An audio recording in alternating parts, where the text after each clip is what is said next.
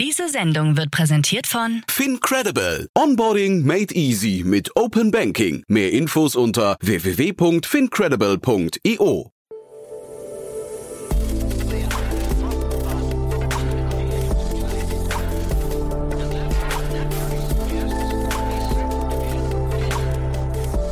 Startup Insider Daily.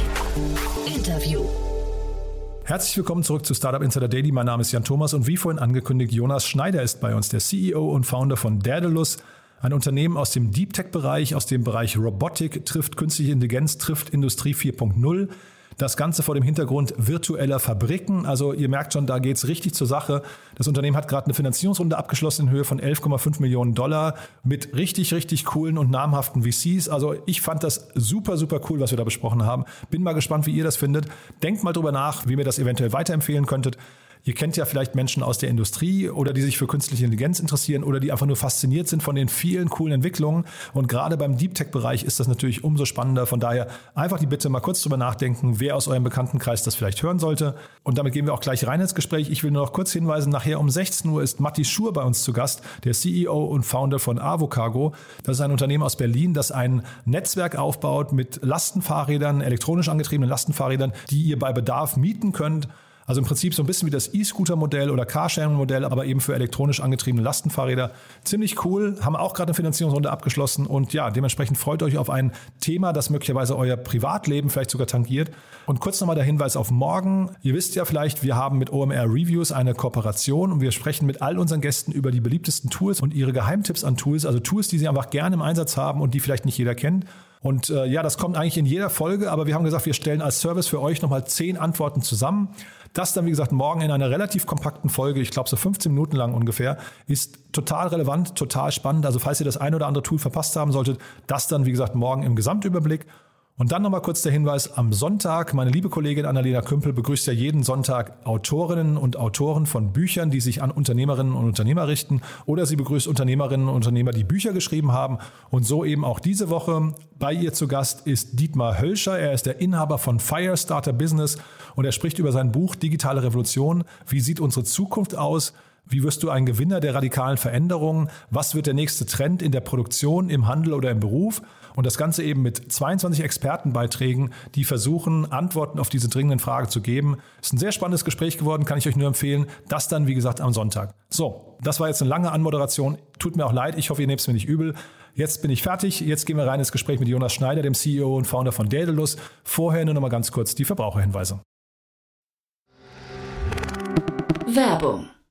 Hi, hier ist Nina aus dem Content-Team von Startup Insider. Vielleicht hast du es ja schon gehört, wir haben endlich neben unserem Hauptkanal Startup Insider nun auch separate Kanäle für unsere verschiedenen Formate eingerichtet. Wenn du zum Beispiel nur unser tägliches Nachrichtenupdate Startup News hören möchtest, kannst du ab jetzt ausschließlich den Startup News Kanal abonnieren. Gleiches gilt für Investments und Exits, Startup Spotlight und alle anderen Formate, die zukünftig kommen werden. Die volle Ladung Startup Insider, also alle Formate, gibt es natürlich weiterhin hier auf dem Hauptkanal. Also, um die einzelnen Kanäle zu abonnieren, besuche jetzt startupinsider.de/slash insider. Wir sehen uns auf deinem Lieblingskanal. Startup Insider Daily. Interview. Also, ich freue mich sehr. Jonas Schneider ist hier, Founder und CEO von Daedalus. Hallo Jonas. Hallo, freut mich. Ja, freut mich auch sehr. Und äh, ja, abgefahren. Wir sprechen vor dem Hintergrund einer Finanzierungsrunde, aber wir sprechen über, ich glaube, ein ziemlich interessantes äh, Unternehmen. Äh, aber vielleicht einen Schritt zurück. Ich habe in der Wirtschaftswoche gelesen, dass du auch mal ein, eine Roboterhand für einen Rubik's Cube äh, äh, programmiert hast. Da musst du mal erzählen, wie es dazu kam.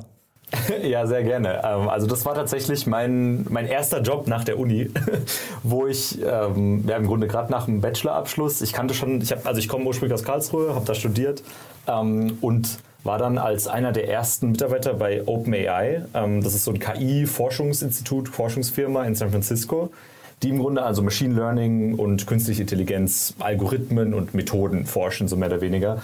Also ein bisschen so eine Art die Silicon Valley-Variante von, äh, von einem Doktor. so so habe ich schon Leuten beschrieben. Und wir, hatten, wir haben uns dann eben ein Projekt zum Ziel gesetzt und gesagt, was wäre was total Verrücktes, was man im Grunde, ähm, was man schon seit Ewigkeiten versucht, so mehr oder weniger in der Robotik. Oder wir machen, also andere Leute in der Firma haben das in anderen Bereichen auch gemacht, aber wo einem einfach die Methoden fehlen, so mehr oder weniger, um ähm, sozusagen ein bestimmtes Problem mit, mit Software zu lösen. Bei, bei der Robotik ist zum Beispiel das Problem, dass da viel in der echten Welt hat man irgendwie Sensoren, die ungenau sind und einfach viele, viele verschiedene Probleme, die sozusagen eine, eine, eine Kontrolle, also sozusagen roboterkomplexe Sachen äh, erledigen zu lassen, schwierig macht. Mhm. Und deswegen haben wir sozusagen durch verschiedene Methoden, durch Simulation, durch so Transferlernen, wo wir dann so eine Simulationsumgebung hatten, ähm, in der sozusagen der Roboter gelernt hat, ah, wie drehe ich diesen Würfel so ein bisschen und man versucht, ah, okay, ich kann hier so dagegen hauen und dann dreht er sich ein bisschen und letztendlich dann sozusagen das Gesamtproblem, nämlich so ein Zauberwürfel sozusagen von zufällig äh, Farben verteilt zu alle Farben sind jetzt sortiert zu lösen. Das war also war eine interessante ja, Forschungsarbeit, würde ich so ein bisschen sagen, und aber wo halt viel aus Software, Machine Learning, Robotik mit reingespielt hat. Ähm, und letztendlich ja ein interessantes Projekt war, von dem wir aber auch, glaube ich, einfach viel mitgenommen und auch veröffentlicht haben am Ende. Wie kam es denn bei dir zu dieser Faszination von äh, diesem ganzen Bereich? Weil es ist ja schon jetzt, also da bist du ja in, du bist jetzt heute äh, 29, ne? Oder? 28, 28 geworden vor ein paar Wochen tatsächlich. Ah ja, okay, weil ich hatte hier 27 stehen äh, von dem Artikel, deswegen frage ich, äh, also äh, du bist relativ jung, das will ich damit sagen, mhm. und hast sowas schon gemacht. Wie kam es denn, also vielleicht gehst du nochmal ein paar, ein paar Schritte zurück. Hol, hol uns nochmal ab, wie, wie beginnt so eine Faszination, so eine Reise? Also hauptsächlich ähm, um jetzt ehrlich zu sein, ich hatte gar nichts mit Robotik am Hut, als ich bei OpenAI angefangen habe, sondern mein Background ist eigentlich Softwareentwickler, also Backend, Softwareentwicklung, Infrastruktur, Cloud, Netzwerksysteme, sowas. Und aber was so ein bisschen die These war, die wir dort verfolgt haben und die, die ich auch immer noch sehr stark daran glaube, ist, dass man so ein bisschen eine Kombination braucht von sozusagen Grundlagenforschung so ein bisschen und wirklich einen Drang dazu, funktionierende Systeme zu bauen. So, und deswegen, also, und so hatten wir, haben wir auch ein bisschen das Team aufgestellt. Das ist quasi wirklich Leute, die sie schon seit Jahren eben so in diesem Bereich Machine Learning und auch Robotik forschen und dann gleichzeitig eben aber einfach Ingenieure und das war eigentlich so ein bisschen mein, mein Background an der Stelle, die einfach sagen, okay, wir müssen dieses Ding aber wirklich zum Laufen bringen. So, hier, hier geht es nicht darum, irgendwie besonders, besonders coole, ähm, ähm, coole Messergebnisse zu sammeln oder sowas. Das Ding soll funktionieren. So, also wirklich so einen produktgetriebenen Ansatz so ein bisschen zu fahren. Und über die Schiene bin ich eigentlich da hingekommen. Und das, also das ähm, kann man sich, kann sich natürlich nicht jeder erlauben, so mehr oder weniger, oder jeder Umgebung, aber ich glaube, dieser Ansatz sozusagen, dass man einen sozusagen produktgetriebenen oder einen sehr ja, zielorientierten sozusagen Ansatz verfolgt für Themen, die eigentlich eher teilweise sogar noch in der Forschung verbleiben. Also ich glaube, damit kann man wirklich so die, den Stand der Technik nach vorne schieben. So, das war so ein bisschen unsere, unsere These dabei. Und jetzt schreibt die Wirtschaftswoche in dem gleichen Artikel, Unternehmen wie Daedalus können eines Tages den Wohlstand Deutschlands sichern. Also da musst du mir mal erklären, wie kann das denn passieren? Also ich glaube, wir haben ja jetzt so ein bisschen diese Perspektive wirklich gerade von beiden Seiten, ähm, weil wir sozusagen, unser Hauptsitz ist jetzt hier in Karlsruhe. Wir haben aber auch ein paar Ingenieure, auch die ja wirklich in den USA an der Westküste arbeiten. Ich selbst wohne auch, ähm, wohne auch noch hauptsächlich in San Francisco und bin sozusagen dann als Pendler unterwegs, quasi zwischen San Francisco und Karlsruhe. Und das sind einfach noch komplett unterschiedliche Welten. Einfach zwischen USA und Deutschland, der ist, da ist ein, ein weiter Grad tatsächlich im Grunde einfach was letztendlich, glaube ich, hängt es ein bisschen von der Risikomentalität oder Risikobereitschaft ab. Ähm, wo ich glaube, in Deutschland ist es immer noch so ein bisschen, es ist immer noch zu verpönt zu scheitern. So mehr oder weniger hingegen in den USA, ja, wunderbar, das hat nicht geklappt, dann halt beim nächsten Mal. So, also da ist überhaupt keine, da ist überhaupt kein, kein Stigma irgendwie dran oder sowas. Also ich glaube, deswegen ist man da immer noch einfach und natürlich dem folgt irgendwie so ein bisschen alles. Dem folgt das Geld, dem folgt, dem folgen dann auch die Leute. So, also ich glaube, da hat man es noch echt schwer, wenn man, also gerade hier in Deutschland, wenn man eben wirklich nur auf das Ökosystem hier angewiesen ist. Also wir wären schon jetzt gar nicht so weit, wie wir jetzt heute schon wären, denke ich, wenn wir nicht auch sozusagen diese Zweibeinigkeit so ein bisschen hätten. Einfach weil es so schwierig ist, schon, schon Leute davon überzeugen, hey, wir machen hier was, das funktioniert heute noch gar nicht, aber wir haben da einfach, wir haben da einfach ein gewisses Vertrauen zu und Vertrauen darauf, dass wir sowas Kompliziertes, was so ja, semi-Deep Tech ist, ähm, zusammenbauen und wirklich zur Realität machen können. Und das ist bei vielen Investoren, glaube ich, ähm, noch gerade auf der Seite vom Teich hier noch gar nicht so klar. Mhm. Wenn du sagst, ihr seid noch nicht so weit, vielleicht gehen wir mal rein in euer Geschäftsmodell und eure Idee. Ähm, also vielleicht kannst du mal erzählen, wo ihr gerade steht, aber vielleicht vor allem auch, was ihr macht. Mhm. Ja, sehr gerne. Also wir bauen ähm, im Grunde, wir bauen die autonome Fabrik der Zukunft für Präzisionsbauteile. Was heißt das? So, also zurzeit ist es im Grunde, es ist so eine Art zurzeit ist es ein Handwerksberuf heutzutage mehr oder weniger. Es gibt so bestimmte Maschinen, mit denen kann man bestimmte Bauteile herstellen. Und es ist sehr universell. Also das kann sowas sein wie ein Raketentriebwerk, das kann sowas sein wie eine wie ein spezielles industrielles Pumpensystem. Das kann sein ein, ein Ventil für ein Beatmungsgerät. So, also wirklich alles, wo Präzision gefragt ist, Präzisionsporteile aus Metall. Und die werden sozusagen für die industrielle Verwendung noch im Grunde als Handarbeit gefertigt, so mehr oder weniger. Da kommen dann verschiedene Maschinen zum Einsatz, aber der, es dreht sich alles sozusagen um den, um den Werker, so der wirklich sozusagen halt daran an, an diesen Teilen arbeitet. Und das ist was, was ähm, im Grunde sehr arbeitsintensiv ist und sehr auch ist auch ist auch ein komplizierter Ausbildungsberuf und jeder beklagt sich darüber in der Branche, dass man, dass es total schwierig ist, dafür Leute einzustellen. Und die Leute gehen auch in Rente und es kommt nicht so eine ganz große Generation nach. Und ich glaube, das ist genau eigentlich ein gutes Fallbeispiel dafür, weil es ist eben, es ist eben keine stupide Arbeit, die einfach nur irgendwie wie im Lager oder sowas ähm, sozusagen übernommen werden kann durch, eine, durch ein recht einfaches Automatisierungssystem, sondern das ist was, was wirklich hochkomplex ist und wo man sich sozusagen als der, der, der so eine, der diese Arbeit heutzutage durchführt, ähm, sozusagen, man muss ein Kontextverständnis haben und genau wissen, ah, okay, jetzt möchte ich gerade diese Art von Produkt fertigen und dafür muss ich so und so aufpassen, wenn ich die Maschine bediene oder wenn ich dieses Teil handhabe.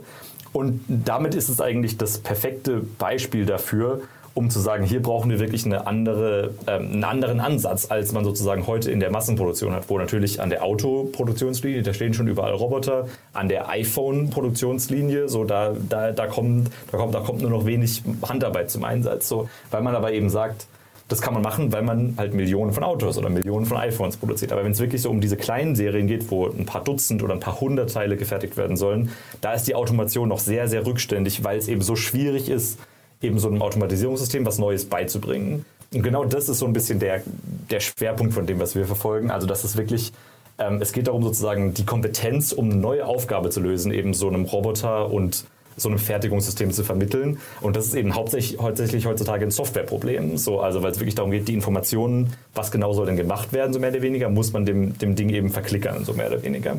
Und genau da ähm, machen wir das, erfahren wir einen Ansatz, der sehr radikal ist, so weil eben, weil wir eben sagen, okay, wir haben ein komplett wir haben im Grunde unsere künstliche Intelligenz, die die, die gesamte Fabrik steuert. Ähm, und, ähm, und sozusagen alle Entscheidungen trifft, die normalerweise von den menschlichen Produktionsplanern getroffen werden. Und letztendlich heißt es, ähm, unser Geschäftsmodell ist aber, dass wir wirklich sozusagen, wir betreiben diese Fabrik und Kunden aus, aus allen Branchen, aus dem, aus, aus dem Automobilbereich, aus verschiedenen anderen Maschinenbauen, können sozusagen bei uns Teile bestellen. Ähm, die fertigen wir dann in, in unserer autonomen Fabrik und verschicken sie an die Kunden.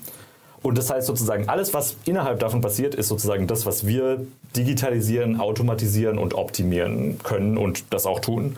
Ähm, also wir haben sozusagen den, den, maximal großen Freiraum dafür, um sozusagen auch unseren Kunden diese, die Benefits davon zu bringen, dass sie zum Beispiel von Anfang bis Ende sehen können, okay, ich habe 50 Teile bestellt, die, die, meisten sind, die meisten sind schon fertig, zwei sind gerade noch in der Fertigung und die werden alle morgen verschickt. Mhm. So eine Art von Transparenz ist, hat man überhaupt nicht so im Grunde, was der Stand der Technik ist, so in der Branche, weil das halt in, in, ähm, in irgendeinem kleinen Betrieb, der, der auf dem Land liegt, so mehr oder weniger gefertigt wird und alles noch sehr analog ist. So.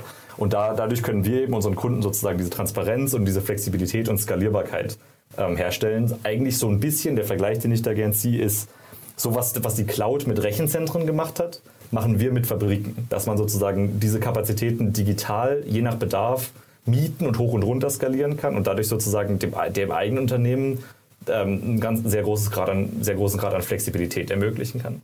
Also klingt, klingt mega spannend, finde ich, total faszinierend. Ähm, aber vielleicht kannst du noch mal kurz sagen, du, du hattest ja initial gesagt, wenn ihr jetzt nicht diese beiden Standbeine hättet, also lokalen Standbeine, dann wärt ihr noch nicht so weit. Wo steht ihr denn jetzt gerade? Wie viel davon ist jetzt Wunschdenken und wie viel davon passiert tatsächlich schon? Ja, also wir haben schon im Grunde auf unseren ersten Maschinen, die in Karlsruhe stehen, die ersten Kundenbauteile vollständig autonom gefertigt. Also hat kein Mensch angefasst vom Rohmaterial. Das ist so ein ja, so ein bisschen ein, ein sehr grober Aluminiumblock bis zu, ähm, ähm, bis zu einer fertigen Adapterplatte, die noch, die noch spezi spezi äh, bestimmte Präzisionseinfräsungen hat.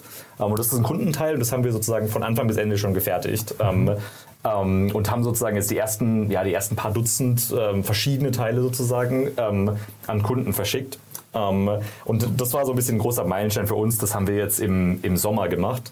Ähm, und jetzt geht es für uns wirklich an die, an die Skalierung davon. Also wir haben jetzt, äh, wir, haben, wir bauen jetzt sozusagen, wir fangen jetzt alles an von größeren, größere, äh, größeren Standortmieten, alle möglichen Maschinen, ähm, äh, den Maschinenpark wird um Faktor 10 vergrößert, so mehr bei uns jetzt, sodass es jetzt wirklich in die, in, in die Wachstumsphase davon geht und dass wir auch sozusagen dann die komplette ähm, die komplette Schicht, ähm, sozusagen, wir fangen an mit der Nachtschicht, so, dass sozusagen alle ähm, äh, unsere, unsere normalen menschlichen Mitarbeiter gehen nach Hause abends und dann geht die Nachtschicht los und da ist kein Mensch mehr da. So, und daran, daran das geht jetzt für uns gerade los und das, damit werden wir uns die nächsten Monate befassen. Ja, ähm, das, wenn ich dir jetzt richtig folge, ähm, man unterscheidet ja immer zwischen Asset Heavy und Asset Light und ihr geht aber eigentlich ein ziemliches Asset Heavy Modell, äh, verfolgt ihr gerade, ne? Mhm, ja, tatsächlich. Und das ist auch eine, also eigentlich eine, ähm, ja, so wie du sagst, eher fast unkonventionell, so im Zeitalter der Airbnbs und Ubers, wo man irgendwie mhm. sagt, ah, wir wollen echt gar keine Assets mehr haben. Es ist hauptsächlich zunächst mal technisch bedingt, weil es gibt durchaus auch den Ansatz, ja, wir können uns da so ein System ausdenken, irgendwie eine nette Software, die man sich einfach auf die Maschine, die man schon hat, spielen kann oder sowas und das versuchen sozusagen an die bestehenden Betreibern von, ähm, von, von solchen Maschinen zu verkaufen. Ähm, was wir so ein bisschen gesehen haben, wir haben uns natürlich das auch alles im, im, in der Anfangsphase genau angeschaut, so ob man damit sich sozusagen nicht in eine prekäre Situation begeht. Ähm, es funktioniert einfach nicht so gut, weil die Sache ist, das ist halt gerade, wenn man eben wenn man noch was Sachen macht, die so gerade an der Grenze der technischen Machbarkeit sind, dann kann man sich das eigentlich nicht leisten, sozusagen, das muss jetzt in der beliebigen Umgebung funktionieren, irgendwie auf beliebige Hardware. Da könnte man einfach so einen großen Automatisierungsgrad nicht umsetzen. Und das bedeutet dann natürlich auch, dass man dafür auch dann eben auch die, die passenden Partner eben braucht, die auch sagen, so ja, das ist sozusagen was, was vielleicht ein bisschen unbequem ist sozusagen für den klassischen irgendwie Startup Software as a Service Investor. Ähm, aber der eben auch genau sagt, so ja, aber dieser Wette vertraue ich so und da bin ich auch bereit sozusagen damit mitzuziehen. Also so im Prinzip wie AWS ja auch nicht hingegangen ist und hat irgendwie, weiß nicht, brachliegende Serverkapazitäten auf der Welt gesucht, sondern hat eine eigene Serverfarm aufgebaut.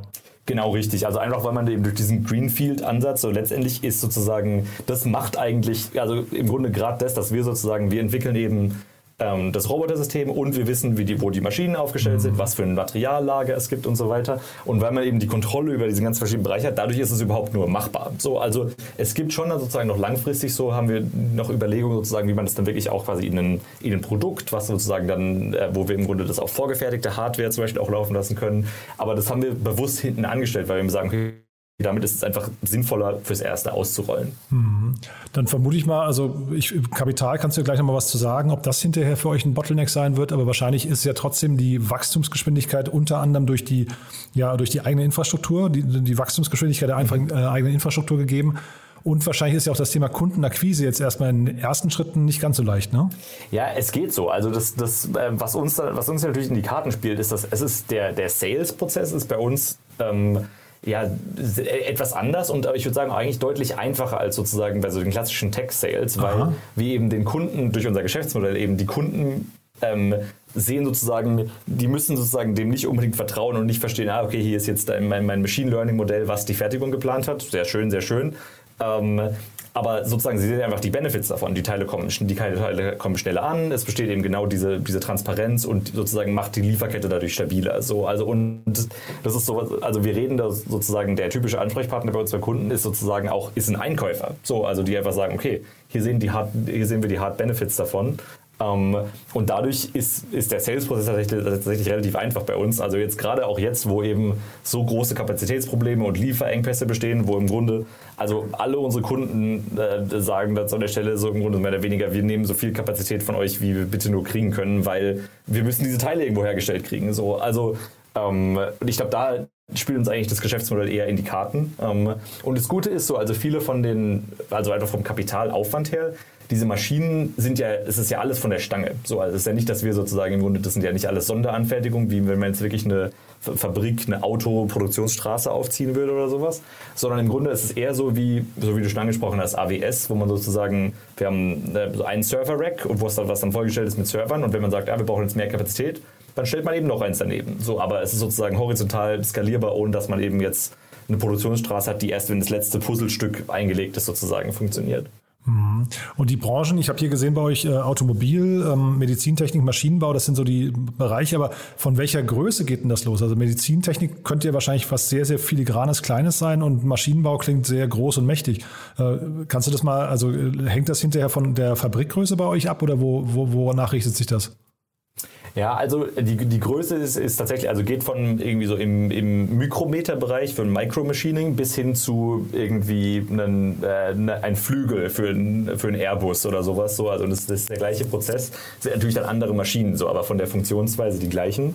Wir haben uns sozusagen da jetzt so ein bisschen einen Sweet Spot rausgesucht, der eigentlich so ein bisschen in der Größe von dem ist, was ein menschlicher Werker auch von Hand handhaben könnte. So, also das geht so von, von faustgroßen bis lenkradgroßen Bauteilen, würde ich mal sagen, so von der, um das mal abzustecken. Es geht ja dann eigentlich hauptsächlich immer darum, wie wir uns sozusagen, weil der Markt insgesamt für diese Teile ist riesig. Das sind global 100 Milliarden im Jahr, die einfach nur durch diesen Prozess umgesetzt werden. Und das, das ist aber natürlich, wie du gesagt hast, spannend, verschiedene Größen, verschiedene Materialien. Es gibt da schon auch, man muss da ein bisschen ins Detail gehen. Und wir haben uns da eben so eine bestimmte, äh, ja, so, so ein paar bestimmte Scheiben abgeschnitten, so mehr oder weniger von den Sachen, die zum einen sozusagen auch lukrativ sind, aber zum anderen natürlich auch, auch einfach technisch umsetzbar sind, so mehr oder weniger. Also wir werden jetzt nicht direkt mit den ähm, ähm, super krassen Legierungen, die gar nicht, die total schwer zu bearbeiten sind und nur irgendwie in drei bestimmten Sonderfällen verwendet werden, sondern wir fangen an sozusagen mit, mit ja, relativ einfachen und relativ sozusagen ja, universal verwendeten Größen und Bauformen und Materialien.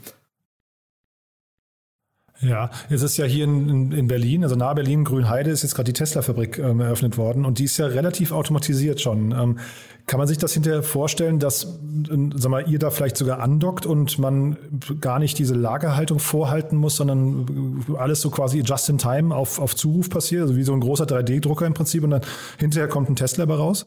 Also von der Funktionalität her, so, also genau diese Just-in-Time-Produktion ist auf jeden Fall genau richtig, so weil ja eben, ähm, ähm, also das passt wie die Faust aufs Auge, weil es ja eben gerade problematisch ist, sozusagen, auch gerade wenn man irgendwie von einem bestimmten Bauteil fehlt jetzt auf einmal was und dann steht die ganze Produktionsstraße still. So, und dass man im Grunde dann auch flexibel sich daran anpassen kann, wo besteht jetzt gerade ein Lieferengpass.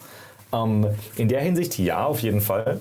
Ähm, andererseits die äh, ähm, muss man eben auch wieder, also muss man immer an diese Stückzahlen denken. So, weil Tesla, die sagen natürlich, wir wollen so viele Millionen Autos hm. und auch die auch fast alle gleich sind, so mehr oder weniger bauen wie möglich.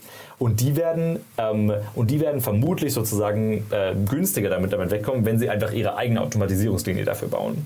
Das heißt, genau das ist so ein bisschen so der, der springende Punkt eigentlich sozusagen, wo liegen die Stückzahlen? Wenn die Stückzahlen wirklich in die mehrere Tausende, Zehntausende, Millionen gehen, mhm. dann lohnt sich sozusagen schon klassisch zu automatisieren, so wie Tesla und so wie die anderen Autobauer das machen.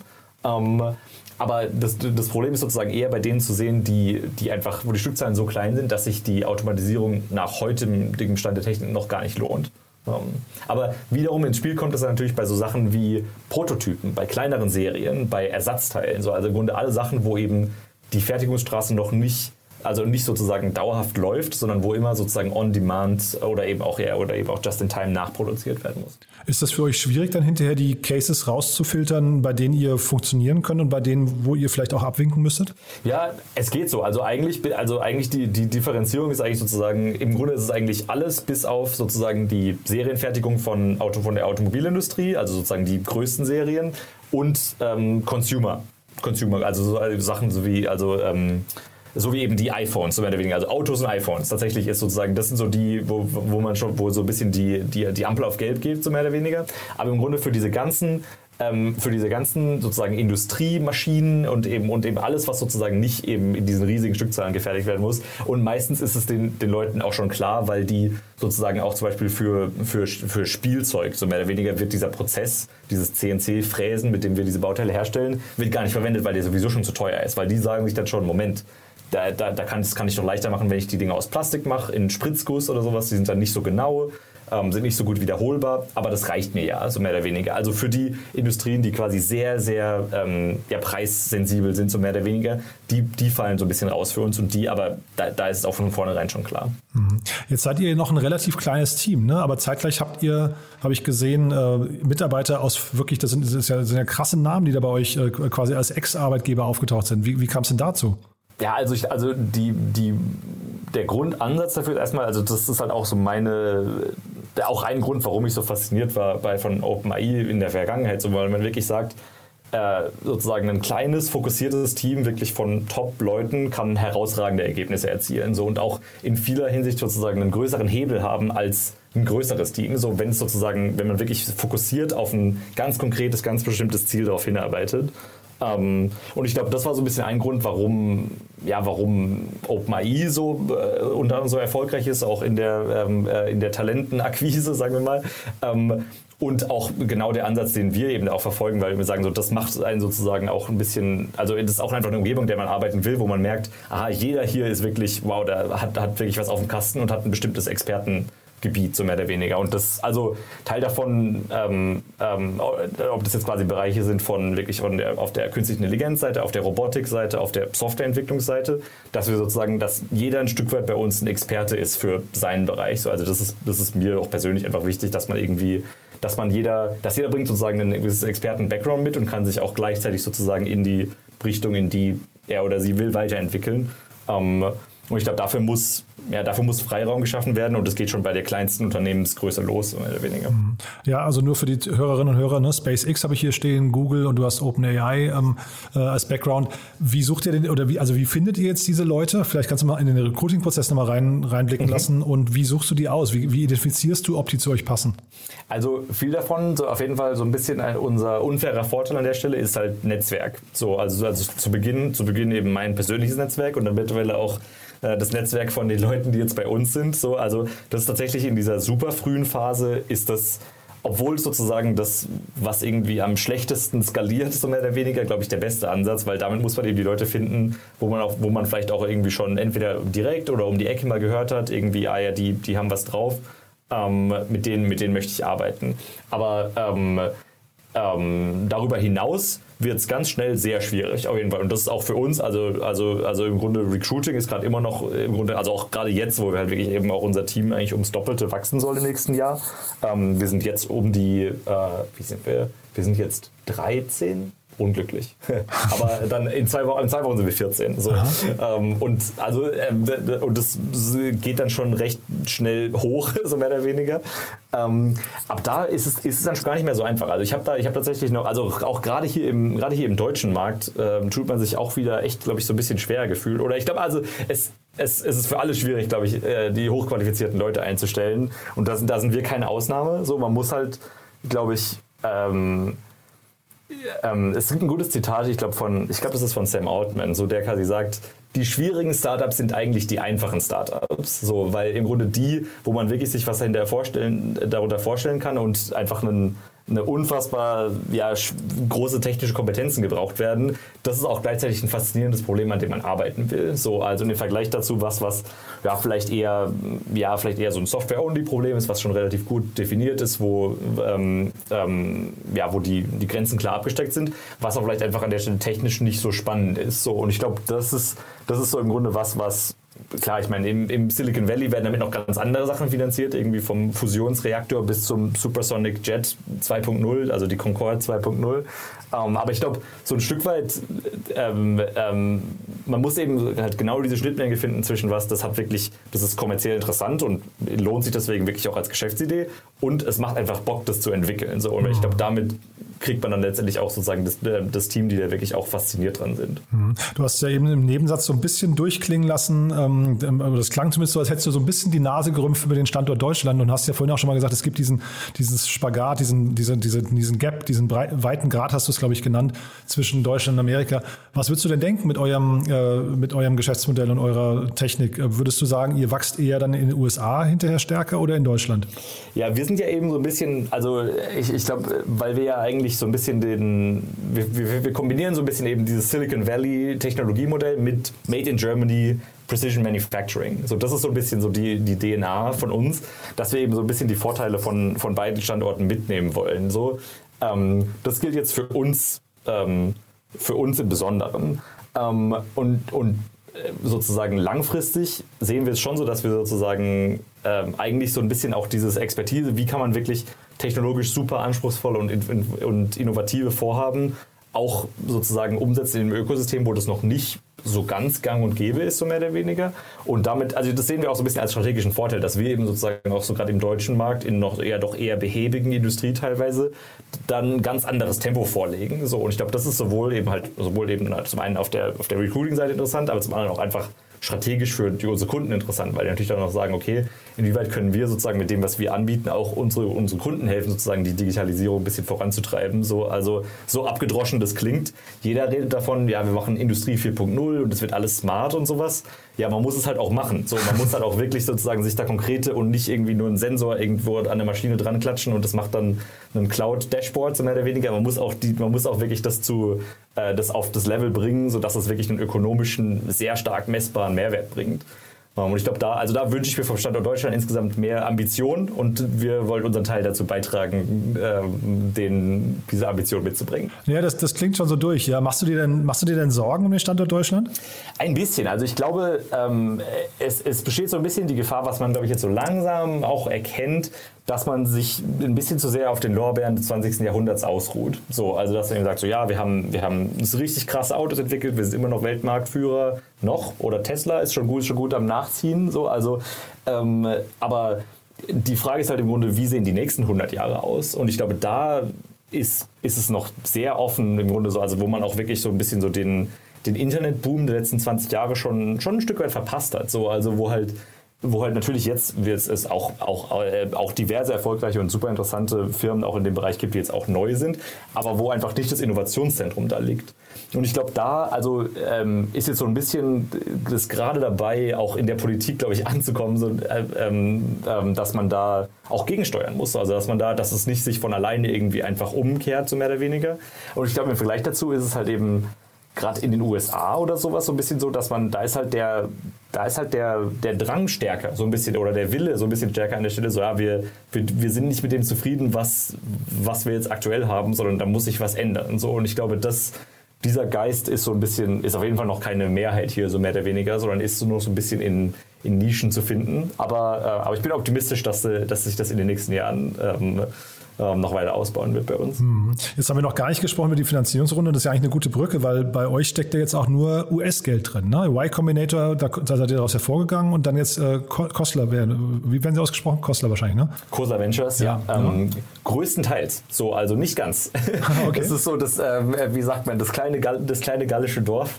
Ähm, ähm, wir, haben, wir haben tatsächlich ein paar kleinere Investoren hier auch gerade aus dem Bereich Karlsruhe mit drin ähm, The First Momentum, die sozusagen wirklich auch erste, äh, die allerersten, ähm, die allerersten Investments für, für diverse Startups machen, also wirklich in der frühesten Phase investieren, Aha, ähm, sowie die Lea-Partners aus Durlach, ähm, die sozusagen, also es sind beides sozusagen auch, äh, ja, ich würde sagen, aufstrebende Fonds, so mehr oder weniger, die auch das so wirklich so ein bisschen äh, erkannt haben und merken, ja, Moment hier, gleichzeitig ist ja eben auch diese ja, dieser Nachteil oder dieser Rückstand, so ein bisschen was das Ökosystem angeht, auch eine riesige Chance, glaube ich auch. Also sowohl eben für angehende Gründer als auch für ja, angehende Investoren, würde ich so immer sagen, so ein bisschen, weil eben einfach der Markt, ja, ich meine, mittlerweile gibt es auch mehr Konkurrenz von den größeren US-Fonds, auch die jetzt auch mehr stärker global investieren. Ähm, aber also ich glaube, von der Verteilung her sind, das, sind wir bei 90 Prozent plus sozusagen Finanzierung und damit auch ähm, ähm, ähm ja, Finanzierung aus den USA. Hm. Ja. ja, ja, aber das, das hat ja, und, und ihr seid auch eine Inc., habe ich gesehen, ne? Das kommt doch dazu, ja. Also das heißt, ähm, wenn jetzt die Wirtschaftswoche, äh, sagen wir, die Hoffnung äußert, dass ihr quasi den Zukunftsstandort Deutschland oder die Zukunft des Standortes Deutschland irgendwie sichern könntet, dann hat das ja auch so ein kleines Fragezeichen da dran, ne? Ja, in der Tat, das, das stimmt. Also ja. wir sind, es ist tatsächlich, also es hat, hat taktische Gründe, so zum, also weil, weil, also damit geht es schon los, mehr oder weniger, dass schon auf der rechtlichen Ebene im Grunde es einfach viel weniger ähm, sozusagen Vertragsrecht dazu gibt, was diese Venture-Capital-Investments ähm, regeln. Also das gibt es so ein mhm. bisschen im Kommen für, was die GmbHs angeht und wie man da investieren kann und so weiter. Aber auf der, im Vergleich, wenn man, wenn, wenn man eine Inc. ist, dann ist das etabliert und da schlafen alle Anwälte ein, so mehr oder weniger, wenn man denen was erzählt, von wegen, wir möchten jetzt hier eine Finanzierungsrunde machen. Also das ist einfach das ist gang und gäbe. So, mhm. also, und da sind wir sozusagen, haben wir uns jetzt dazu entschlossen, sozusagen, wir stellen uns so auf, dass wir einfach so schnell wie möglich wachsen und vorankommen können. So in unserem Fall heißt es eben, sozusagen die, die Delaware Inc. als, ähm, als ja, die Obergesellschaft oder Holdinggesellschaft sozusagen. Und dann sind wir aber auch gleichzeitig eine, eine GmbH auf der deutschen Seite, mhm. was wiederum gut ist sozusagen auf der Kundenseite, weil für die ist das ja, ja, das ist eine GmbH, die verkauft eine Zeile, wunderbar, mhm. genauso, genauso haben wir das gern. Mhm. Und dass man, da können wir sozusagen so ein bisschen die Komplexität ja, äh, auf beiden Seiten dann sozusagen gering halten. Ist das eine Delaware Inc? Ja. Weil ich habe äh, Lady Lake irgendwie gesehen, deswegen war ich ganz verwundert. Ähm, das, das klang jetzt nicht nach Delaware. Äh, es ist eine Delaware Inc., ja. ja. Ah, ähm, okay. Das ist vielleicht irgendwie so der Registered äh, Agent oder sowas. So, so, die, okay. ähm, aber genau, also ist, ist eine. Delaware Inc. einfach, weil das so das Geläufige ist und das mhm, ist, ist genau. da kommt das ganze Standardvertragswerk. Ja, ja deswegen habe ich mich gewundert. Ich dachte, da gibt es mhm. vielleicht plötzlich einen zweiten Hotspot noch, den man kennen muss. Ja.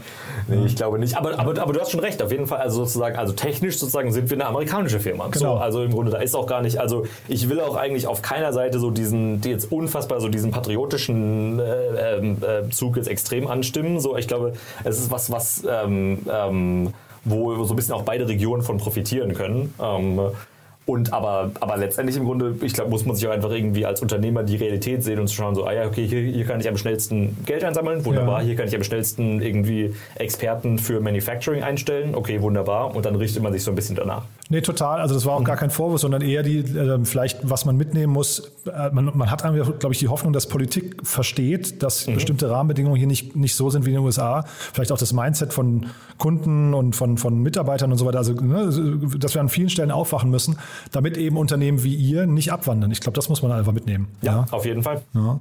Ähm, wie weit, du hast jetzt eben das Wachstum sehr in den Mittelpunkt gestellt. Wie weit kommt ihr denn mit dem Geld? Ähm, also wir ziehen damit sozusagen unsere, wir nennen sie die Factory One auf tatsächlich. Okay. Also im Grunde so wirklich so ein bisschen auch der ähm, ähm, ähm so, so nach dem Elon Motto. Musk sprech fast, ne?